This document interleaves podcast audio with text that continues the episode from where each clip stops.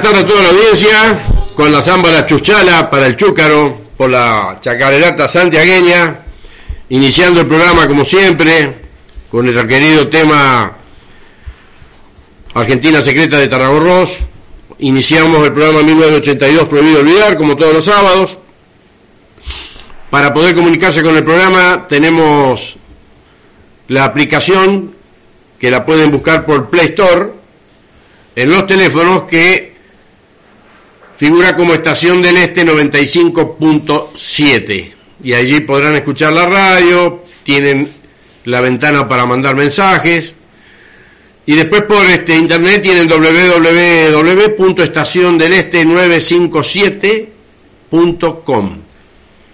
Teléfonos fijos de la radio 342 580 5859. Teléfonos personales de quien le habla 342 47 22 435 y 342 550 206 como todos los sábados de 13 a 15 manteniendo viva la llama de la gesta por la recuperación de nuestras Islas Malvinas en la guerra del Atlántico Sur.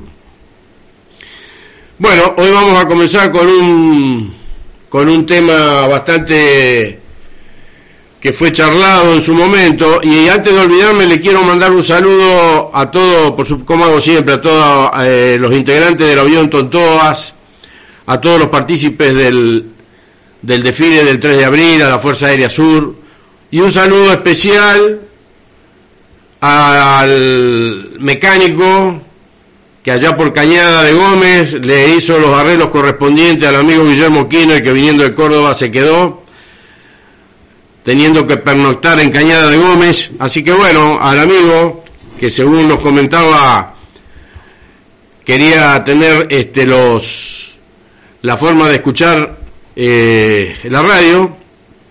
Bueno, acá le hemos pasado la, las maneras para poder comunicarse. Así que bueno, esto es así. Agradeciendo a todos aquellos que hacen posible que a través de las distintas entidades que trabajan en forma seria para mantener viva la gesta y resaltar la participación indispensable del continente durante el conflicto del Atlántico Sur. Bueno, hoy tenemos un tema que es alto secreto, que fue declarado alto secreto. Es una operación este, hecha por la Armada Argentina y vamos a dar detalles de la misma, de cómo. También podemos o vamos a, escuchar algunos audios en los cuales hay exposiciones de quienes participan de esta operación, que se, realizó en el estrecho de Gibraltar, en momentos de inicio de la guerra, donde se mandan comandos para, para poder este, a todos los barcos que estaban ingleses parados allí esperando la orden de zarpar para Malvinas, ver la posibilidad de afectarlos para, para impedir su navegabilidad. Bueno, esta operación se llama Operación Algeciras.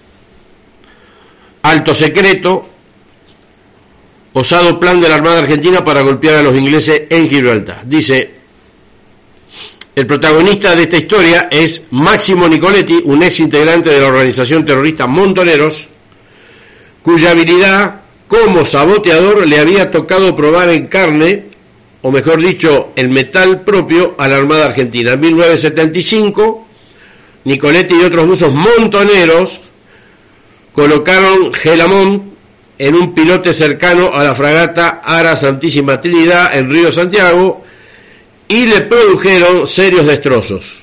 Una fragata nueva recién incorporada a la Armada, Dos años después fue capturado y permaneció un tiempo detenido en la Escuela de Mecánica de la Armada, donde accedió a facilitar información contra el terrorismo a cambio de que se le permitiera marcharse del país junto a su familia. Pero su experiencia en la voladura de buques fue registrada por la Marina.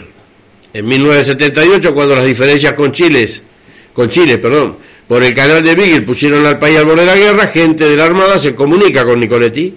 Los marinos le piden que prepare un plan para realizar una operación similar a la de Río Santiago, pero esta vez sobre un buque chileno.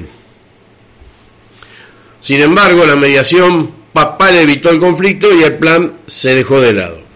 El 2 de abril del 82 Nicoletti estaba en Miami, cuando al igual que el resto del mundo se sorprendió al ver en las noticias que Argentina había recuperado las Islas Malvinas. Con el conflicto desatado, la Armada comenzó a evaluar la posibilidad de atacar un objetivo inglés en Europa. La idea era mostrarle a Europa los riesgos de tener en una, a una parte importante de la flota de la OTAN tan lejos de casa. La operación Algeciras estuvo desde su inicio bajo el mando directo del, del almirante Jorge Isaac Anaya, integrante de la Junta como jefe de la Armada y mentor de la recuperación del, archipiélago irredento.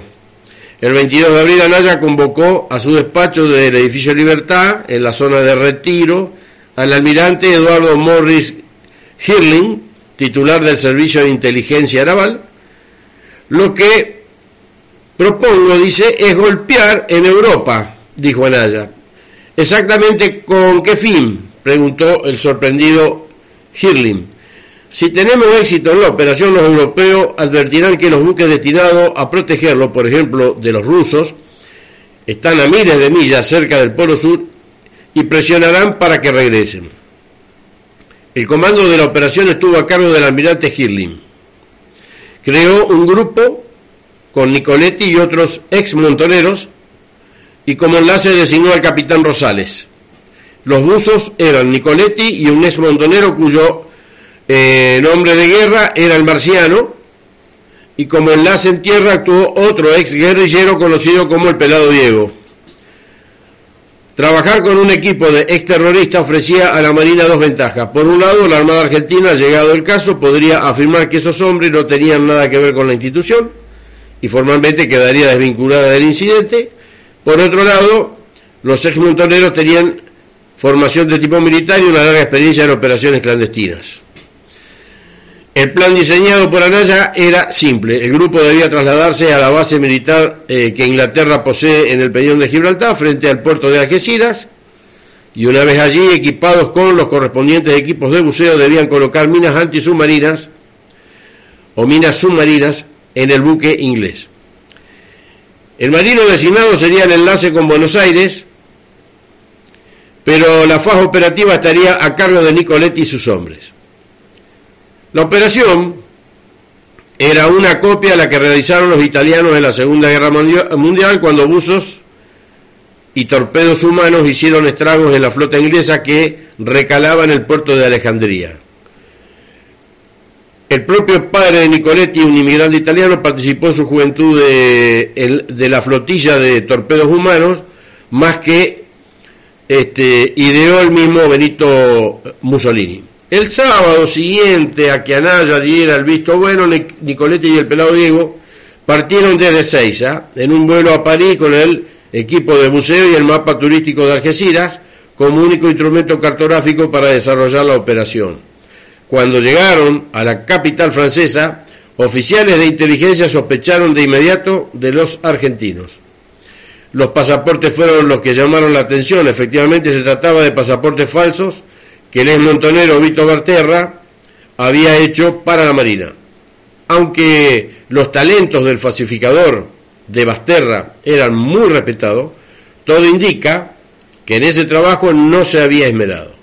El propio Nicoletti recuerda que eran tan malos que si se los ponía a trasluz podía ver la marca Rivadavia, conocida papelera argentina, en las hojas utilizadas. Luego, demorados un buen rato, se resolvió dejarlos continuar el viaje. Nicoletti abdujo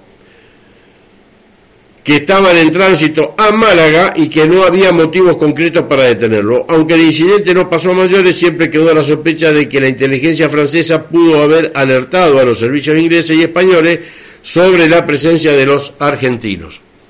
Una vez en Málaga, Nicoletti y el pelado alquilan un auto y se dirigen a Estepona, a 18 kilómetros de Gibraltar. Unos días después se dirigieron a Madrid, donde se encontraron con el marciano y el capitán Rosales. Allí alquilaron otros dos autos y pasaron por la Embajada Argentina a recoger los explosivos.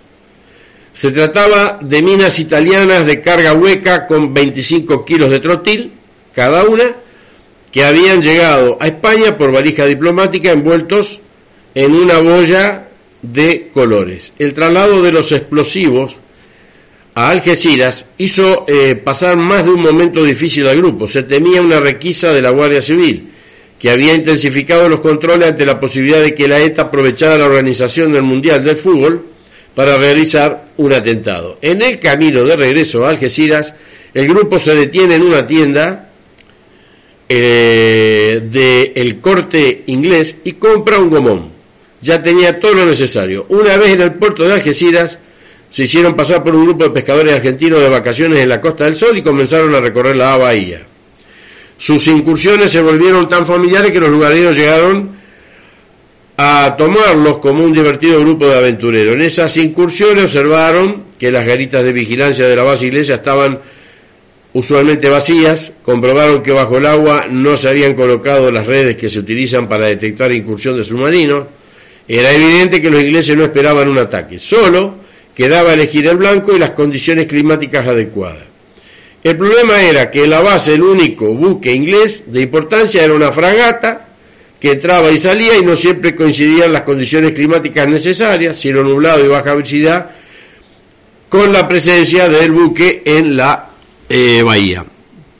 El más ansioso por dar el golpe era Nicoletti, fue el primero que propuso volar un pequeño buque minador con casco de madera que estaba atracado junto al muelle. Para comunicarse con Buenos Aires, el grupo llamaba desde una cabina telefónica a una casa particular alquilada por la Armada y que estaba a nombre de un jubilado. Anaya no autorizó la operación porque consideró que el minador era un objetivo menor y que no se iba a lograr la repercusión buscada. Día después ingresó a la bahía un supertanque de bandera liberiana y Nicoletti volvió a proponer la voladura. Esta vez Anaya rechaza de plano la propuesta porque consideró que había que causar un desastre, que podía causar un desastre ecológico y un gran número de muertes civiles y lo único que se lograría sería un contundente repudio internacional. En este punto las versiones difieren. Nicoletti niega los dos llamados que sostiene que un día tuvieron las condiciones climáticas perfectas y un blanco adecuado. Según su versión, en Buenos Aires ordenaron suspender la operación porque se estaba desarrollando una instancia clave en las negociaciones que se llevaban adelante para terminar con la guerra. Por esos días, el canciller Nicanor Costamende se reunió con el secretario de Estado norteamericano Alexander Hay en Nueva York en la sede de las Naciones Unidas. Cuando Estados Unidos rompe su supuesta neutralidad para apoyar decididamente a Gran Bretaña, a Hay comenzaron a llamarlo en Argentina Chesterfield, por la marca de cigarrillos cuyo eslogan era el americano más vendido. Lo concreto es que finalmente recaló en la bahía de Algeciras el destructor Ariadne, un modelo tipo 42 similar al Sheffield. Después del hundimiento del crucero General Belgrano el 2 de mayo, Buenos Aires autoriza la operación y esta se programa para el lunes siguiente. La versión oficial sostiene que el operativo Algeciras fracasó por un incidente casi fortuito. El sábado previo a la fecha fijada, el capitán Rosales y el pelado fueron a renovar el alquiler de los dos autos en los que se movilizaban no sabían que ese detalle doméstico iba a tirar por la borda toda la operación. El jefe de policía del lugar había ordenado a la agencia que le informara de inmediato si volvían a aparecer los argentinos que habían alquilado autos eh, pagando en dólares sin utilizar las habituales tarjetas de crédito. Aparentemente el motivo era que en meses anteriores se habían producido una serie de asaltos a bancos y joyerías en los que estuvieron involucrados argentinos y uruguayos.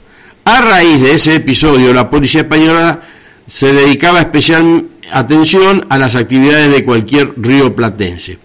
Apenas ingresaron por la puerta del local, los empleados de la empresa dieron aviso al comisario. Este se hizo presente en el lugar y comenzaron los interrogatorios. Cuando la situación empezó a complicarse, el capitán pidió hablar a solas con el comisario.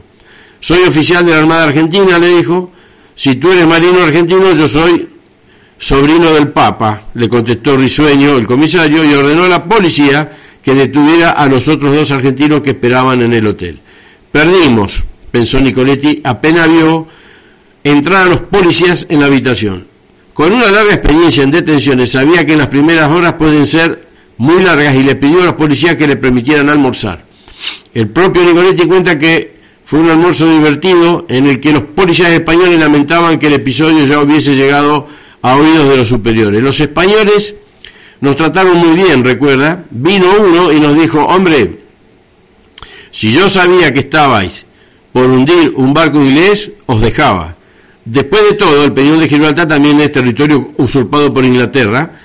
Luego del almuerzo, que incluyó una, una dotación compartida entre el guerrillero, el capitán argentino y policías españoles, fueron trasladados a Málaga. El primer ministro español, Calvo Sotelo, realizaba una gira de campaña por la zona y se enteró del episodio, inmediatamente ordenó tapar el asunto, liberó los ocho asientos en el charter que utilizaba, dispuso que los cuatro argentinos y cuatro policías regresaban a Madrid con él. Ya en la capital, Calvo Sotelo embarcó a los argentinos en un vuelo de línea hacia Buenos Aires y los frustrados comandos fueron acompañados por efectivos de la policía española hasta las Canarias. Desde allí continuaron viaje solo. Muchas son las críticas que se podrían este, hacer de la operación Algeciras, desde haber utilizado un mapa turístico en lugar de una carta militar, este, hasta el uso de pasaportes falsos de mala calidad y el hecho de que utilizaran dinero en efectivo, llamando así la atención de las autoridades. Además, este tipo de operaciones suelen ser planificadas por un grupo que hace las tareas de reconocimiento y son ejecutadas por otro. Tampoco esto se cumplió, pero más allá de esto, tuvo su cuota de romanticismo y audacia, logrando que quienes se habían enfrentado antes en una, lucha, en una lucha fracticida se unan luego detrás de una causa justa. Bueno, esto es parte de, de una operación que está muy bien registrada, donde este, si se hubiera logrado, vaya a saber qué repercusiones importantes se hubieran podido, se hubieran podido tener, y sobre esta cuestión, bueno, mientras estamos buscando la otra parte de algunos de los algunos de los comentarios que hacen los partícipes de esta operación, vamos con un tema musical, Jorge. Bueno, dando continuación vamos a escuchar sobre esta operación que quizá muchos conocían pero no tenían este esto, esto es para que la gente se dé cuenta hasta dónde llegó la amplitud de lo que yo siempre nombro con el eh, con ese eh, determinante que es el contexto general de la guerra, hasta dónde se llegó. ¿eh? Esto lo, lo, que yo quiero que la gente entienda es esto. Fueron 74 días de una guerra donde pasó de todo, hubo de todo. Estuvieron involucradas las potencias de la OTAN. Y no es como solamente hablan algunos que quieren hacer parecer que únicamente el conflicto del Atlántico Sur se desarrolló en las dos islas, eh, Malvina y Gran Soledad. Sobre la base de esta operación secreta, el ex montonero Nicoletti tiene una, eh, en un video explica cómo fue más o menos también la situación, más allá de lo que yo ya les expliqué para que tengan una, un panorama, eh, podemos escuchar cómo fue el trabajo que realizaba él para este, ampliar un poquito más hasta dónde se llega con, con, esta, con esta operación de, de, altísimo secreto que fue hecha durante el año 82 en la guerra por la recuperación de la isla Malvinas. A ver. Las condiciones que le impongo al jefe del servicio de inteligencia era la total discreción y además no comprometer de ninguna manera el gobierno español de manera que si eran descubiertos o sospechados, ellos daban cuenta que, tenían sospechas sobre ellos, de inmediato regresarse a la Argentina para no crear ningún tipo de conflicto con respecto a España. Esas fueron las, órdenes que yo le di. Para la Argentina nosotros íbamos a ser un grupo de montoneros que por su por su este, cuenta había decidido realizar esta operación. Eh, no fuimos engañados, eran, esas eran las reglas de juego como estaban fijadas, o sea, bueno, quedamos así, ustedes, los usamos a ustedes porque cualquier cosa nosotros podemos decir que no tenemos nada que ver con ustedes. pero era así la regla de juego y nosotros la habíamos aceptado así, no es, no hubo engaño ni mentira, siempre desde un primer momento de que se formó este grupo, esas eran las condiciones en las que nosotros operábamos. Este, si caíamos éramos guerrilleros y si nos iba bien, nadie nos conoce.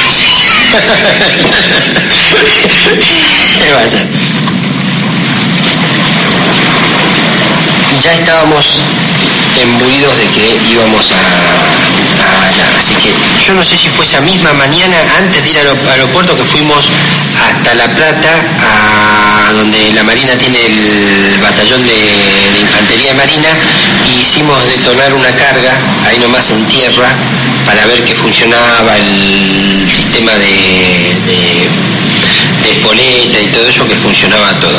Que además te digo, para nosotros las cargas eran una maravilla cuando yo las vi, porque siempre en todas las, operaciones que habíamos montado y demás, nosotros habíamos usado cargas más bien de tipo casero. Los sistemas de relojería que teníamos entonces eran de los más, un poco más era un reloj despertador. Y estas eran unas cargas italianas compradas a los italianos especiales para este tipo de, operación. Así que eso era una maravilla, la verdad, era una cosa espectacular. Sábado a la mañana viene el jefe y dice, mire, se tienen que ir hoy, nosotros mañana, antes de las 8 de la noche, o sea, el domingo, antes, siempre me acuerdo que fue un sábado a la mañana y que era un domingo, el domingo, antes de las 8 de la noche, nosotros necesitamos tener la respuesta de si la operación es factible o no es factible. O sea que tómense un avión y vayan para allá y fíjense y contesten. bueno, así que salimos con, con el otro compañero, el pelado, y se quedó el, marciano acá. Así que me acuerdo, salimos corriendo para Ezeiza, llegamos a Ezeiza, sacamos un pasaje eh, que hacía a París y de París a Málaga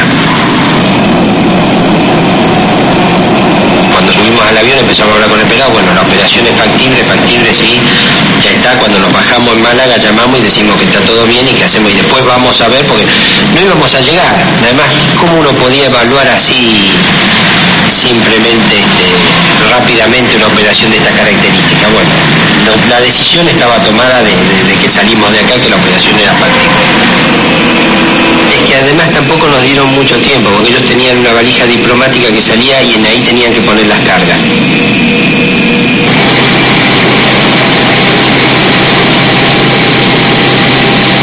Llegamos a Francia, en Francia tuvimos una pequeña demora con el pasaporte del pelado, porque nosotros hicimos tránsito. Cuando estamos saliendo, el, que revisa los pasaportes hubo algo que no le gustó y llamó un supervisor y vino el supervisor a mirar, el del pelado, el mío no, pero el del pelado sí. Y estuvieron un rato hasta que lo dejaron pasar.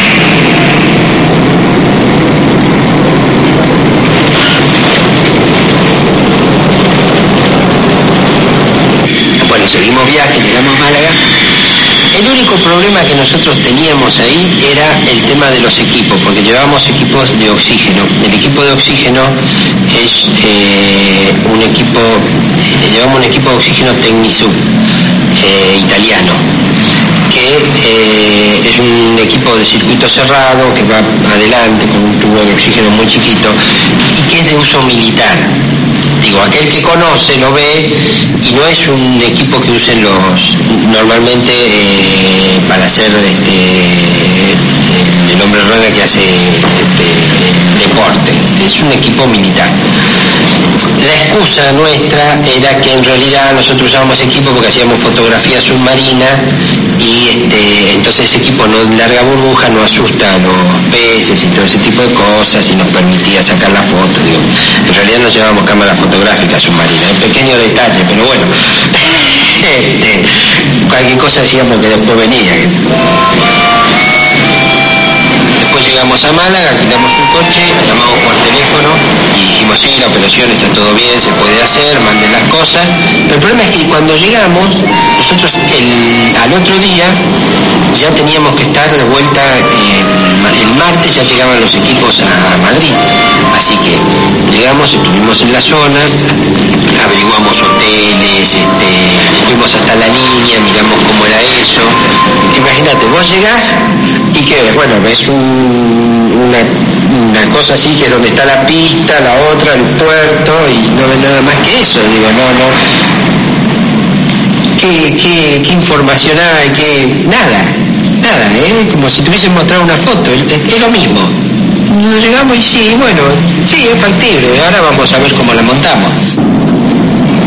estuvimos a la noche mirando, no vimos que hubiera mucha vigilancia, nada fuera de lo normal, así que al otro día preferimos volver recorriendo la ruta generalmente uno en los momentos de la operación tiene el control táctico de la situación, pero en un traslado uno nunca tiene el control. No teníamos en realidad la información, sabíamos que esta operaba, estaba el Mundial de Fútbol, las medidas de seguridad eran este, mucho mayores, eh, sabíamos que iba a haber controles en las rutas y demás, eh, o sea que eso es lo que a nosotros nos molestaba.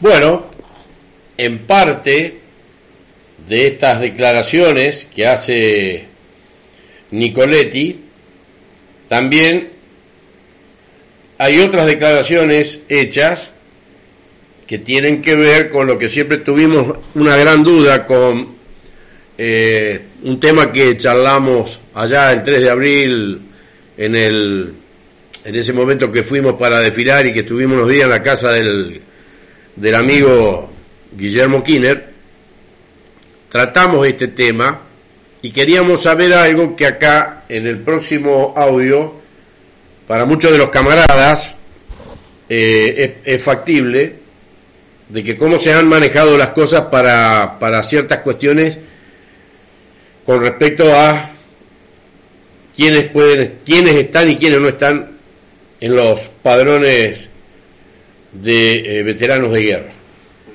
Así que vamos a escuchar al periodista César Ríos en una entrevista que le hicieron en un canal nacional explicando ciertas cuestiones de esta misma operación que también este, ha llamado la atención también a, la, a ciertos medios televisivos nacionales, como todos los que están en Buenos Aires de importancia, más allá de las tendencias políticas que tengan, pero que hablan de la siguiente manera recorrer lugares y encontrar una prueba fundamental de lo que él decía, porque en realidad él está negado por, la, por el gobierno, por la Armada, porque él hasta los años 90 figuró como excombatiente en los listados y después se lo sacó de ahí eh, y termina, bueno, hoy no siendo reconocido. Eh, en pedidos que se le ha hecho a la Armada, la Armada dice que, bueno, que ni siquiera estuvo en el sur, ni siquiera estuvo en, en el desembarco de abril, y, entonces, bueno, él, no está reconocido. Y yo, el único, el único que está con vida de todo este grupo de cuatro es eh, Nicoletti, que yo hice contacto telefónico con él y él niega que Marciano tenga esta identidad. Él dice que es una persona que trabaja en las Naciones Unidas, en Nueva York, eh, desde hace años y que no quiere dar a conocer su identidad. Pero esta mentira fue descubierta, bueno, después de la investigación, porque el, ese, ese documental que hicieron los españoles, querían dejar establecida una versión de los hechos que cuenta Nicoletti en el documental, diciendo que cuando, porque esto se, no se logra el atentado, porque son detenidos por la policía española en un hotel en San Roque. Cuando la policía los va a detener, cuenta Nicoletti, que los invita a comer, como que ya habían sido descubiertos, y terminan todos almorzando en el hotel. Cuando nosotros vamos a España, eh, él me contaba otra cosa, me contaba que él y el pelado Diego se habían quedado en la habitación y se escaparon del hotel y no los agarraron hasta la madrugada que en una ruta camino a Málaga. Entonces, esa versión fue corroborada por el gerente del Hotel Guadacorte que lo encontramos, que era gerente del Hotel Guadacorte en 1982 y que se acordaba de los hechos y le llamaba la atención que la policía actual negara esos hechos. Porque nos entrevistamos con policías en España que participaron de ese operativo y le dijeron la cara que él mentía, que así las cosas no habían sido como él contaba. Hasta encontramos al gerente del hotel que, bueno, está, el testimonio está grabado. ¿Y cómo fue que la policía de España se advirtió de que iban cuatro personas comando justamente en el documental habla... Claro, que era una época también importante en España, bueno, estaba combatiendo prácticamente con, con la ETA, bueno, también era una, una, época conflictiva. estaba el Mundial de, de, fútbol también pero había mucha... el grupo especial que lo atrapan a ellos eh, se había eh, formado ese año justamente por los problemas de la, de la ETA y el gran tráfico que había en la zona de campo de Gibraltar. El, en el documental eh, se, lo se lo interroga a Nigel West, que es un parlamentario inglés que siempre escribió sobre el tema de guerra, y cuenta que inteligencia británica le advirtió a España de que había gente operando en contra de ellos. Eh, eh, los españoles dicen que no, que eso es mentira, que ellos lo detuvieron de casualidad porque buscaban una, una banda de asaltantes donde creían que había argentinos. Bien. Bueno, todo eso está naturalmente relatado aquí en Operación Gibraltar, se llama este libro. Eh, además, eh, bueno, lo pueden conseguir, ya está disponible en las librerías. Está en la librería. Eh, en alguna página web donde puedan este, tiene un Facebook que está Operación Gibraltar. El mismo libro también tiene un mail para que cualquiera se pueda comunicar. Te aclaro que este libro fue escrito con la intención de que no solamente que sea conocida esta historia, sino también que sea conocida la historia de él, por todo lo que vivió y sufrió y por, la, por el enorme reconocimiento que tiene hoy. El año pasado nosotros nos reunimos eh, con el ministro de Defensa para que le, pedimos una audiencia, porque habían anunciado en abril del año pasado que se desclasificaban los documentos secretos de Malvinas. Y creemos que tiene que haber algo eh, relacionado con, todo lo que le pasó a él. y este año tenemos pedida la audiencia con el actual ministro de Defensa porque, bueno, justo fue hace fin de año cuando el gobierno se fue. Así que tenemos ya el pedido y tiene un libro en sus manos para que de alguna manera yo sostengo que el Estado se tiene que hacer cargo de este tema. En su momento, antes de viajar a España, le enviamos una carta a la presidenta, eh, al final terminamos con alguien de derechos humanos del ministerio que no supo interpretar ni no entendía nada, entonces bueno, justo surgió el viaje a España y logramos tener toda esta documentación y toda esta prueba de lo que él decía y bueno, y aparte de ahí tomó ya forma el libro y fue cuando se terminó el libro. Bien, César, te agradecemos, Abel, por supuesto que también te agradecemos enormemente el sacrificio, aparte de llegar hasta Buenos Aires, vienen de de San Lorenzo Santa Fe. San Lorenzo Santa Fe son vecinos además, ¿no? Sí, te digo que el libro ya lo presentamos en Puerto Madre, en el Fría, en Santiago del Estero, en Corrientes, en Jujuy, y el sábado lo presentamos en la Casa de la Cultura de Catamarca. Ah, y ahora también para toda la Argentina, ¿no? Sí, bueno, es una, oportunidad que le agradecemos muchísimo porque eh, es un esfuerzo que estamos haciendo desde abajo tratando de que esta historia se conozca. Y te aclaro que todo lo que está escrito acá en este libro está, él declaró en la CONADEP, en el Archivo Nacional de la Memoria, eh, en el juzgado del doctor Torres como testigo porque estuvo anoche en la ESMA, en la, noche cuando está en Buenos Aires, y también está denunciado en el juzgado de Vera Barro, juzgado federal de Rosario, que por cuestiones de jurisdicción lo pasaron a Vía Blanca. Y hoy la Fiscalía de, Investigación de Delito de Lesa, Humanidad de Vía Blanca, eh, eh, recién el año pasado declaró en esa causa. Bien, les agradecemos una vez más por haberse acercado y bueno, vamos a estar atentos ahí a, ver cómo, cómo resulta el, libro, ¿no? ¿no? gracias a usted, a Crónica, por habernos, y a Oscar también por habernos invitado a, a, esta oportunidad. Gracias, ¿eh? gracias por venir. Nosotros ahora continuamos, vamos con las... Bueno, clarito, ¿no? Además de haber participado este señor, al que se lo nombra como César, eh, quiero aclararles que yo eh, hoy decidí armar esto, tengo el libro, compré el libro, tengo más detalles para hablar de esta operación, pero aunque por ahí resulte que este tipo de cuestiones de, que tienen que ver con la guerra no tengan la misma vertiginosidad, no tengan el mismo picante, ¿no es cierto?, que cuando hablamos de los ataques a la flota y de todo lo que venimos hablando y relatando respecto a, a las cuestiones que hacen a, al conflicto eh, eh, eh, al conflicto en sí esto es parte de la guerra. El libro de Nigel West, que hacen mención, es uno de los libros que salió allá por el año 97-98, en el cual este Nigel West, con ese nombre, que es un, un hombre que trabaja para inteligencia inglesa, ya empezó a dar a conocer eh, algunas cuestiones en las cuales el, el abarcativo que tuvo toda la, la gente que estuvo involucrada también en el, intento de conseguir eh, misiles Exocet aire-mar eh, por el mercado negro, ya que Inglaterra había, como se dice comúnmente, había apretado a Francia para que le pasara los, los códigos de los misiles pensando que Argentina nunca iba a poder este, desclasificar la forma de hacer que estos misiles funcionaran y cuando la señora Thatcher se da cuenta que la cuestión venía eh, embromada porque nuestros mecánicos y nuestros especialistas en la parte de misiles y demás cuestiones logran hacer de, de, este, de este misil que funcionara, ¿eh? logran, logran destrabar los, los, códigos por los cuales, los códigos por los cuales el misil funciona de la siguiente forma, y es para explicarles un poquito. El Super Etendard es un avión que tiene un, que en ese momento tenía un radar de los más avanzados, creo que de la versión AHAV. Entonces, estos, estos aviones, en su radar, iban volando con este misil que podían lanzar desde una distancia de 50 kilómetros. Eh, y entonces de esa manera, una vez que se identificaban los blancos, los barcos,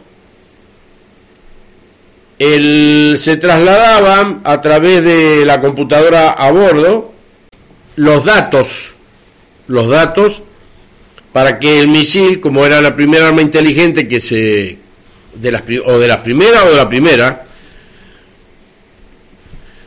el misil este, en, su, en, su, en su cabeza, en su ojiva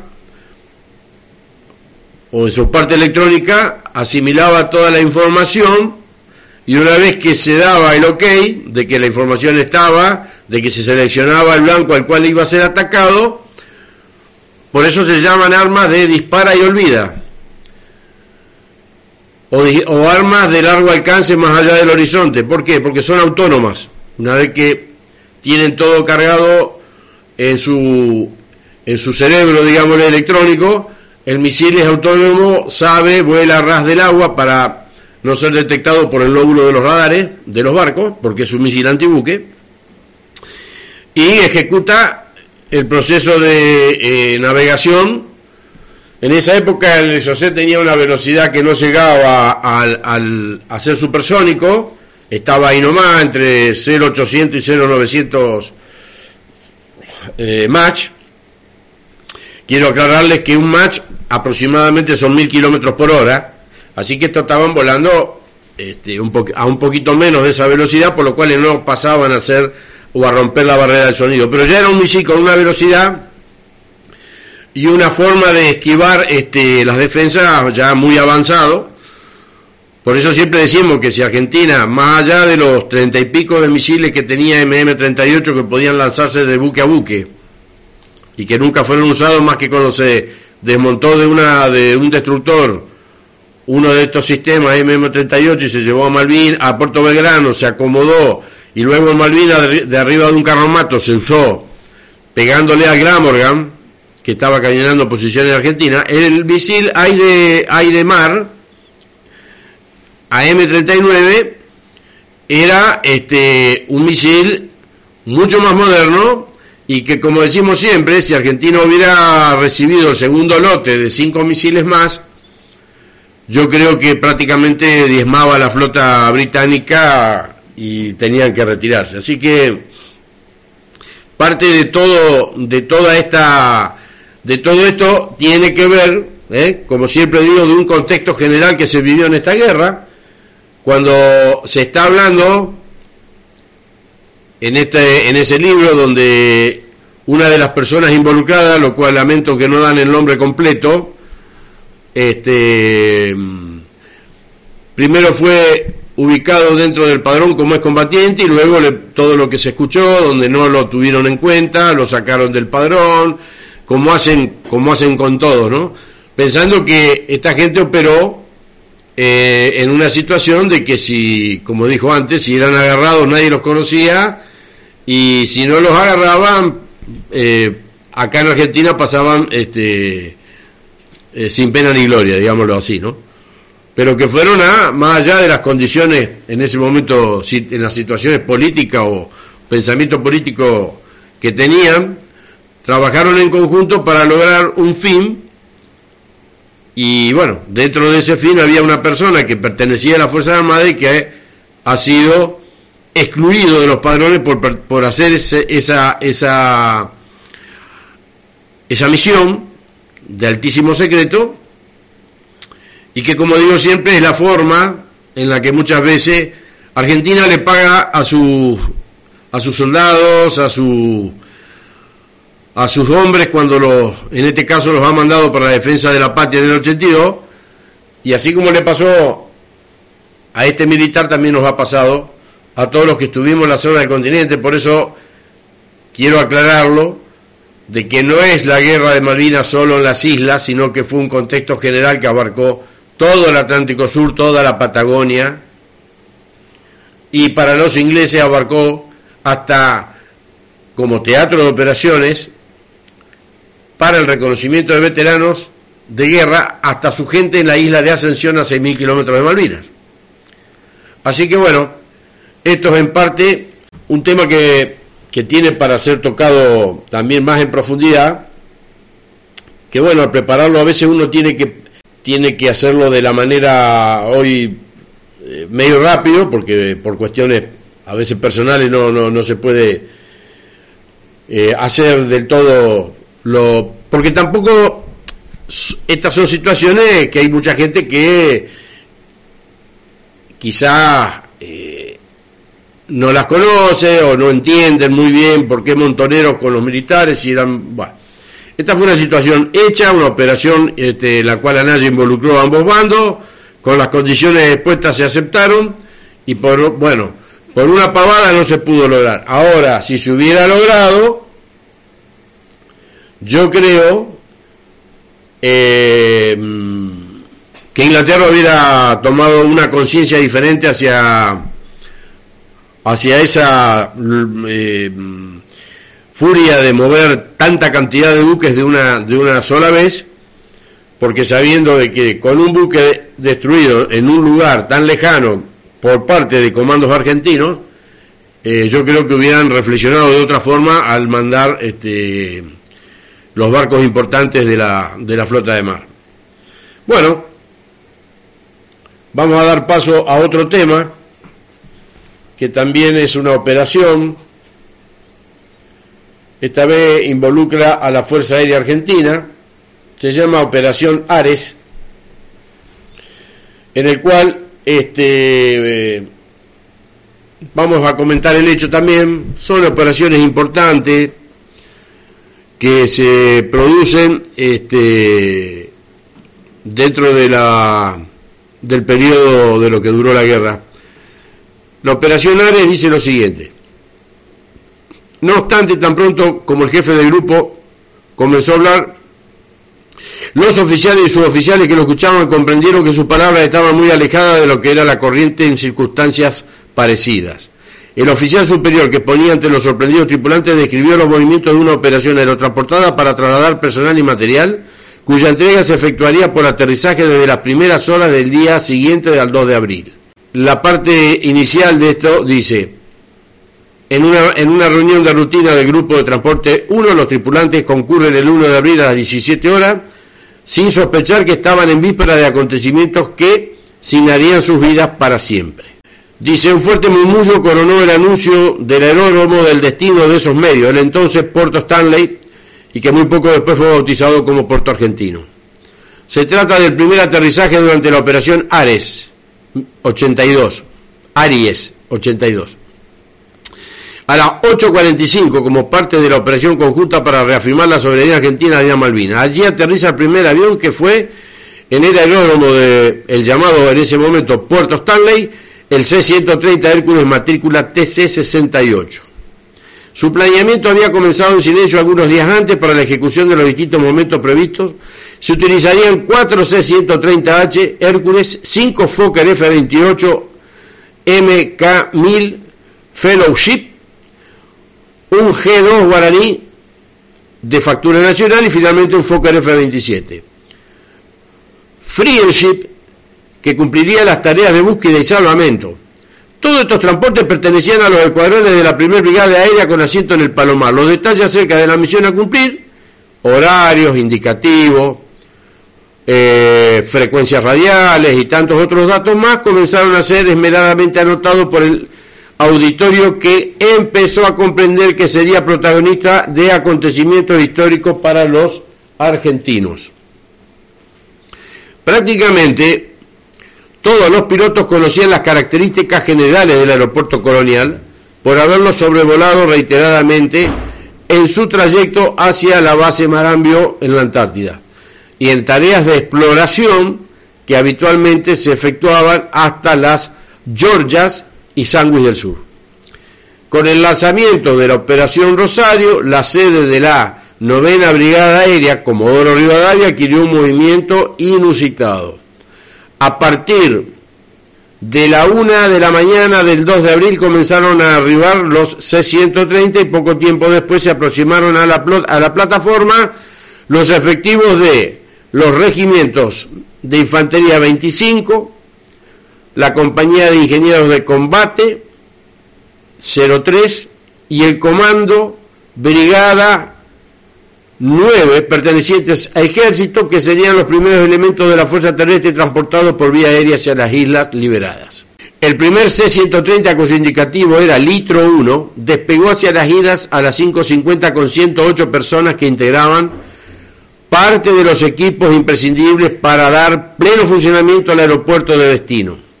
Poco después siguieron otros dos Hércules con más unidades de ejército argentino y de inmediato hicieron lo propio los F-28. Los 957 kilómetros de vuelo a las islas exigían a los C-130 alrededor de una hora 50 minutos de vuelo. Eh, hacía apenas horas se había sucedido la manifestación recordada en, en Plaza de Mayo de la CGT y comenta uno de los intervinientes en esta situación que estuvimos alistados para intervenir en una forma previa, al combate con equipo completo y munición de guerra sobre los vehículos durante horas, con los motores en marcha, sin detenerlo y con el teléfono y con un teléfono en mis manos esperando la orden, que verbalmente recibiría para retransmitir según indicaban que podía suceder las órdenes de carácter secreto. Una semana atrás había oficialmente terminado nuestro periodo de instrucción militar, dice, y por un motivo u otro, con distintas explicaciones, se posponía el normal y habitual inicio de la salida del primer franco luego de tres meses de intensa instrucción militar, inusual en las formaciones para los soldados de Fuerza Aérea. Se nos dijo que saldría la primera tanda de franco, que iríamos en avión a nuestra ciudad y que iríamos con equipo completo de combate, pues se haría una práctica final previamente. Todo insultante prestamos la más rápida y mayor colaboración, fue algo impecable. Los motores del C-130 encendidos a escasos metros del edificio de nuestra compañía de policía militar y de la compañía de defensa del escuadrón tropas del grupo base 1 condecorado y del sector del GOE. En ese momento, siendo soldado en primera, en mi, en mi previa instrucción en una escuela de oficiales, Desarrollaba tareas que me ponían en acceso directo a información y órdenes reservadas. Luego, la orden, suave de subir al C-130 que se cumplió con alegría y júbilo. Embarcó la compañía de defensa completa, todos misioneros y dos secciones de mi compañía de policía militar, todos rosarinos del Distrito Militar 33. Despegó el avión hacia la, la Val y ya era oscuro. Fue el inicio del operativo Aries 82 iniciado en el Palomar con tropas del Palomar. Fueron las primeras tropas regulares que tomaron el aeropuerto a excepción de los cuerpos de unidades especiales de las distintas fuerzas de las distintas fuerzas armadas y su, y su custodia hasta el último día de la Van Malvina. Para quienes primero llegaron y fueron la avanzada y primeros en pisar tierra sagrada malvinense no lo supieron hasta que bajaron del avión y vieron dónde estaban. Bueno, esto es parte del relato de este señor llamado Roberto Daniel Facia, que era integrante de dicha brigada aérea y que hace los comentarios respecto a esta operación para el transporte y la iniciación de los movimientos de eh, las tripulaciones de nuestros queridos aviones C-130 que tan honrosamente cumplieron su misión en todos los aspectos en los que fueron requeridos, como así también en uno de los más importantes que fue el sostenimiento del puente aéreo a Malvinas, el traslado de cañones de 155 milímetros eh, para reforzar esos grupos de artillería que estaban operando, pero que eran cañones de corto alcance porque eran eh, cañones prácticamente de montaña con un alcance de 10 kilómetros eh, los Hércules transportan los Osman de 155 con un alcance de 20 kilómetros y que bueno, lógicamente con 150, 150 milímetros este, se lograba la, la, posibilidad de que las defensas de Puerto Argentino, las unidades que estaban en, en trinchera no sufrieran todo el bombardeo nocturno. ¿eh? Así que tanto con los cañones de 155 como con el traslado de la, del sistema de lanzamiento berreta del misil MM-38, se logró una, una, en parte una defensa costera que alejó las fragatas que mantenían el cañoneo naval. ¿Y qué quiero decir con esto? Que todo eso se logró gracias a que las tropas que defendían la zona de despliegue continental también con esas tareas incorporadas que eran apoyar la parte de sanidad, la logística, eh, cumplir su rol de combate en lo que tiene que hacer la referencia de las defensas de todos los objetivos militares dispuestos en la Patagonia, dentro del Teatro de Operación y Quinto Cuerpo Ejército. Por lo tanto, quiero dejar en claro, como lo hago siempre, que eh, sin el hecho de que el continente hubiera estado operativo, con todas las tropas, con todo el despliegue, con todo lo que eso eh, validó, el hecho de que las, la, la guerra de este Atlántico Sur, Atlántico Sur para defender nuestra isla Malvina pudo durar 74 días. Así que, Jorgito, ¿qué te parece si vamos a un tema y luego encaramos con otra situación en el conflicto? Continuando con el programa, hemos tenido eh, agradecimientos profundos por, los documentos que a veces me hace llegar, digo a veces porque las veces que me llegan los documentos de, Guillermo Kinner, realmente este, son impresionantes. Este es un material muy concreto, estamos a una semana, creo que hoy es 23. San Jorge. Bien. Es decir, que el sábado que viene va a ser 30 de abril, justo que fue la fecha del derribo del helicóptero de Caleta Olivo, por lo cual, lógicamente, vamos a hacer un programa especial. Veremos si podemos tener la posibilidad de hablar con la hermana de uno de los caídos, con Claudia Villapi.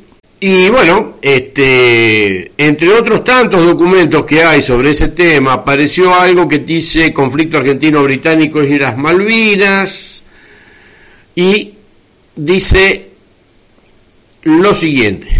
El Liceo Militar Roca participó de las operaciones que dieron motivo a la recuperación de las Islas Malvinas el 2 de abril de 1982, mediante la cesión de su personal de cuadros y tropas a otras unidades y la participación directa en operativos que coadyuvaron a las desarrolladas en el Teatro de Operaciones Malvinas. Sus instalaciones sirvieron de base, puesto comando de la infantería, de la Brigada de Infantería 3, asiento de la jefatura de la agrupación Comodoro Rivadavia, a unidades que permanecieron en tránsito y fue lugar de reunión de los prisioneros de guerra.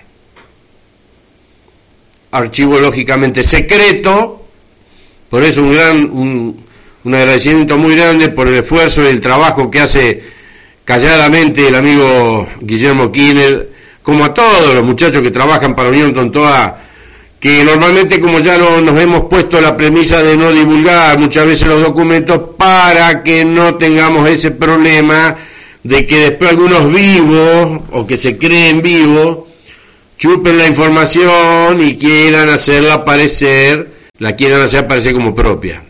Con respecto a esto, la parte 1 dice, con la recepción del documento MI 2000-5, fecha 23 de marzo del 82, el Comando del Instituto Militar ordena la asignación del Liceo Militar General Roca al Cuerpo de Ejército 5 a fin de cumplir las exigencias que surgen del planeamiento en el marco regional. A partir del día 7 de abril, del 07, sí, de abril, abril 82, Dependencias de este instituto sirvieron del lugar de la reunión de prisioneros consignándose el siguiente listado de personal. York Stefan Charles.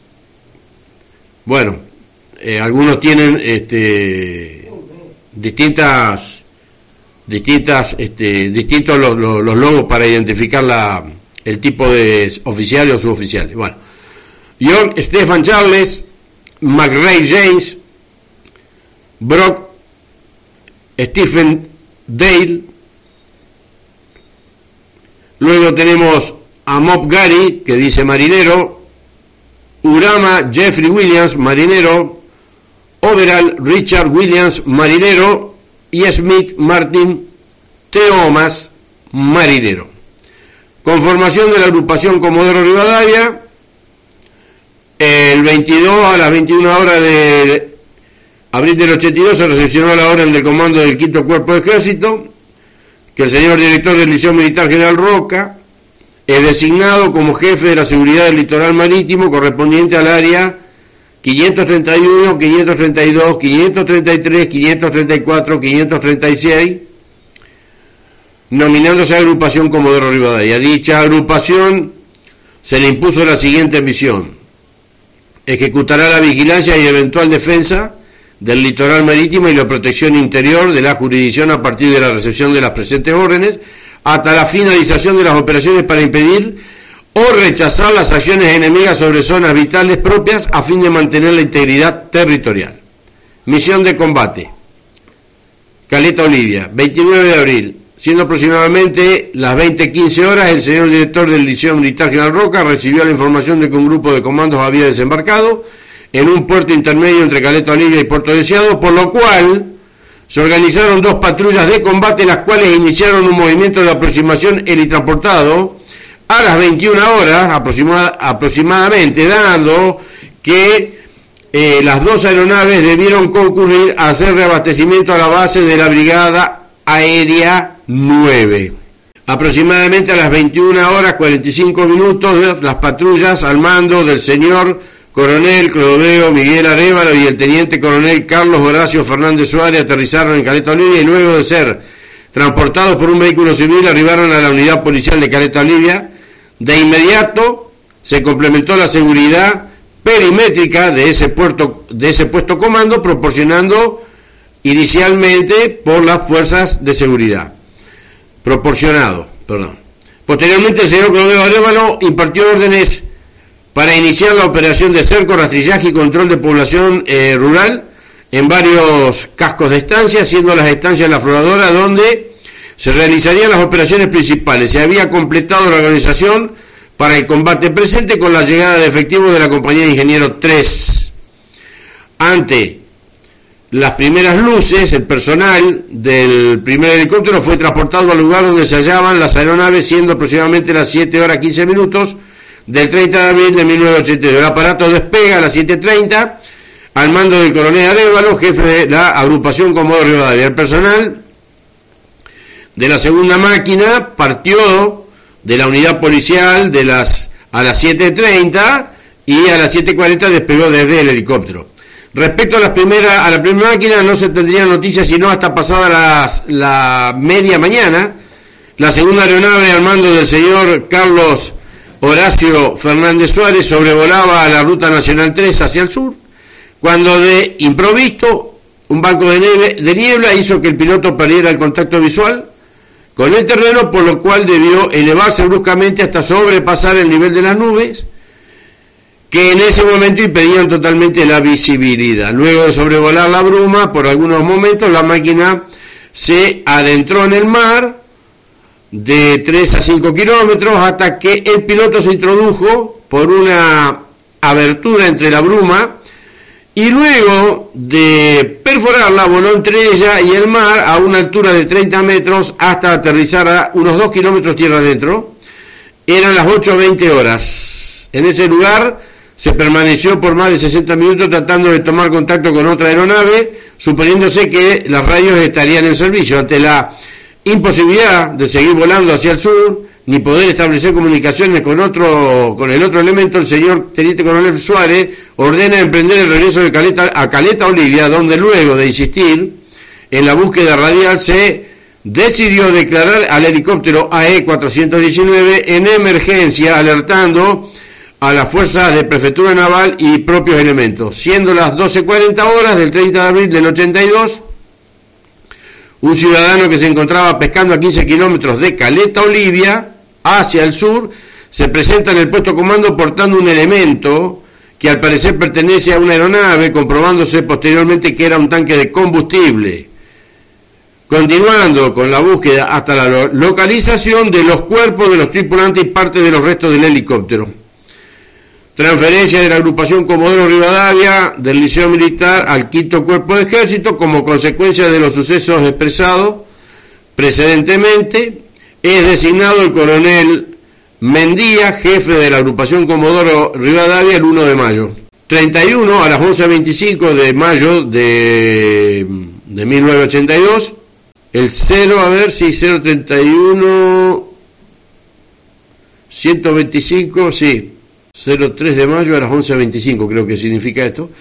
Eh, se recibe en Comodoro Rivadavia el memorándum 07082 ejecutivo RI1 en Comodoro Rivadavia e informativo de la Brigada de Infantería Transportado 4 que a partir de las 031.200 asumir comando de agrupación Comodoro Rivadavia excepto sector asignado a la Brigada de Transportada 4 firmado Américo G.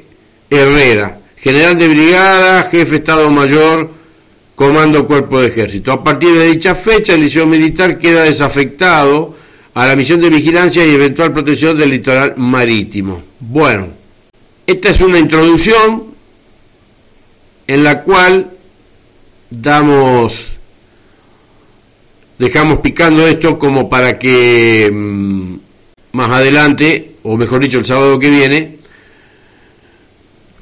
hagamos una, un pormenorizado raconto de las situaciones ocurridas ese 30 de abril, primera situación de guerra, derribo de un helicóptero, como Richard Hawkins lo deja en claro, con un misil Stinger, eh, por lo cual se produce la primera acción de guerra del conflicto por Malvinas, en el cual caen el coronel Clodovero Arevalo con la tripulación de su helicóptero, entre los que se encontraba el camarada Miliapi y que si llegamos a tener la suerte de poder entrevistarla, hablaremos un ratito con, con su hermana y bueno, ella dará, comentará, explicará cómo es esta situación en su vida personal respecto a que se cumplen 40 años de dicho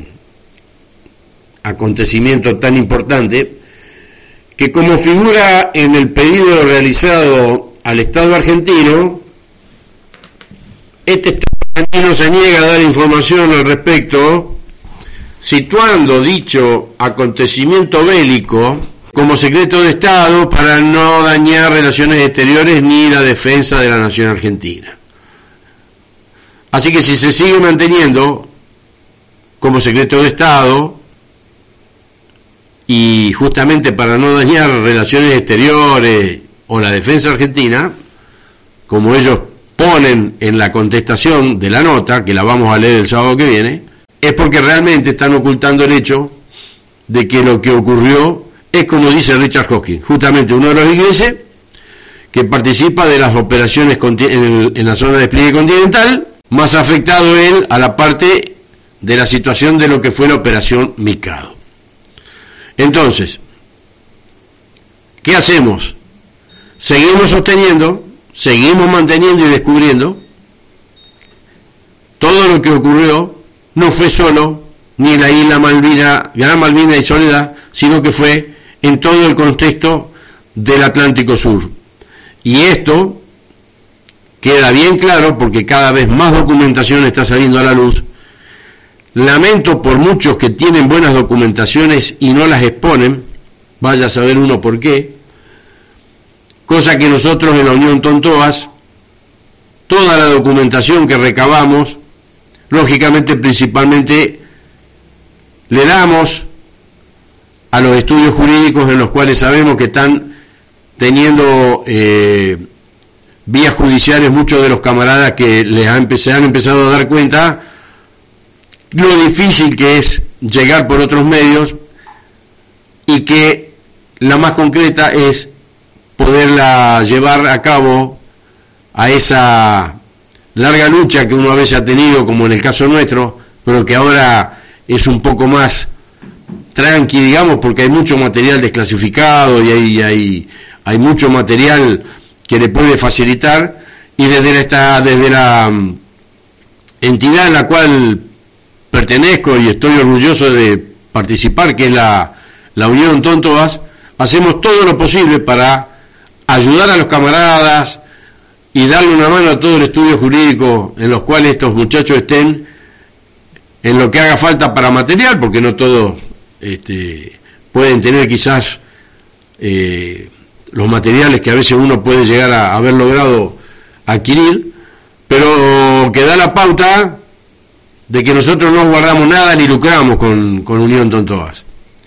Entonces vaya desde aquí un saludo muy grande a los integrantes de esa gran unión que tiene que ver con quienes estuvieron en el TON y quienes estuvieron en el TOAS, que el 3 de abril dieron una demostración cabal a nivel nacional de lo que es la verdadera unión de los veteranos de guerra y un saludo grande a don Pedro Prudencio Miranda, a Basilio Baruso, a don Roberto, y a todos los que conforman eh, la Unión Tontoas, a, Guillermo Kiner, a Miguel Figueroa, a Barranco, a, Robles, a, a, a, toda la Fuerza Aérea Sur, Bíforo, Chelemendi, bueno, que ojalá pronto podamos tener algún programa especial con los muchachos de Fuerza Aérea, aquellos que estuvieron con las abutardas salvajes, los otros que hayan estado con los A4, y todos aquellos que se puedan sumar para entrevistar y dar a conocer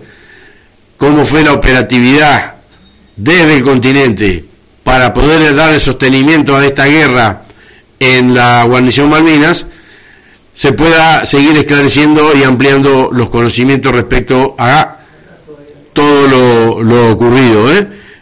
ya que más que hay muchos que quieren seguir ocultando, quieren seguir mintiendo, quieren seguir este diciendo pavadas, bueno, desde esta entidad hacemos todo lo posible para revertir eso, creo que lo estamos logrando tranquilos, a paso firme, y como dice el, el, el, loga, el, el, eslogan, eh, cuando la verdad viene marchando.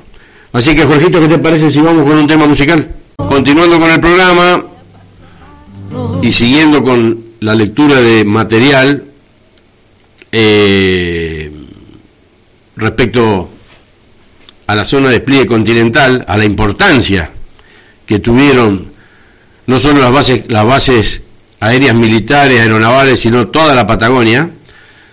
Eh, pero principalmente vamos a hablar ahora Malvinas 40 años, 2 de abril de 2022. Comodoro Rivadavia vivió la guerra en carne propia. Esta ciudad experimentó un constante estado de alerta durante 74 días fue una de las bases centrales desde la que por la vía aérea se abasteció asistió a las tropas que peleaban en Malvinas. El hospital regional recibió 495 heridos, la mayoría de ellos con pie de trinchera heridas de miembros inferiores. También vinieron a cubrir los acontecimientos un centenar de periodistas de distintos países. Durante la guerra de Malvinas, que se extendió del 2 de abril al 14 de junio, Comodoro Rivadavia fue el centro del Teatro de Operaciones del Atlántico Sur lo que de sus habitantes significó vivir el conflicto bélico en primera persona. Muchos recuerdan esos días de apagones y debe principalmente miedo, un ritmo de vida poco habitual para una ciudad industrial al cual tuvieron que adecuarse todas las instituciones, entre ellas el Hospital Regional que recibió 495 heridos durante toda la guerra. De acuerdo con lo que establecen los registros el 3 de abril, es decir, un día después de la recuperación de las islas, llegó el primer herido en combate, un oficial que sufrió una herida eh, de tórax, que fue internado en terapia intensiva. Después entonces el hospital no paró de recibir heridos que fueron divididos por salas clasificadas con heridas leves A, heridos de mediana gravedad B, heridos graves C quemados Q, irrecuperables I y emergencias psiquiátricas S. El caos fue tal que se suspendieron todas las licencias y los francos y según el reporte de enfermería en el que se anotaban todas las novedades de los ingresos y egresos del hospital, tuvo 268 heridos, clase 62, 54%, 97 clase 63, un 20%, 89 clase 56 a 61, un 18%, y 41 de la clase 45 a 55, un 8%. La mayor cantidad de conflictos que resultó atendidos procedía de la provincia de Buenos Aires y Capital Federal, el 51% luego seguía de Corrientes, Córdoba, Chaco y Chubut, mientras de 67 pacientes se desconocía el lugar de origen, según indica un informe realizado en 1989. El panorama era devastador, ya que las lesiones variaban entre pie de trinchera, 31%, herida de miembros inferiores, 27%, herida en otras partes del cuerpo, 14%, traumatismos varios, 11%, heridas de miembros superiores, 10%, lo que alcanza un total de 608 lesiones. Alerta constante, así como el Hospital Regional, la Cámara de Comercio fue otra de las instituciones que se adaptó al conflicto. Primero por la llegada de periodistas de Buenos Aires y luego al impulsar las campañas solidarias que se extendieron al resto del país con un apoyo total de la comunidad.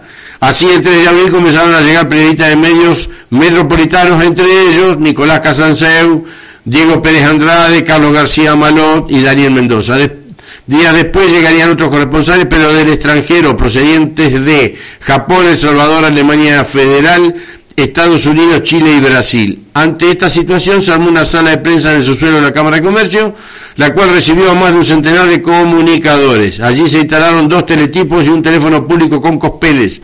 Además, Entel, empresa de telefonía estatal que prestaba el servicio en ese momento, envió personal femenino para ayudar a los periodistas.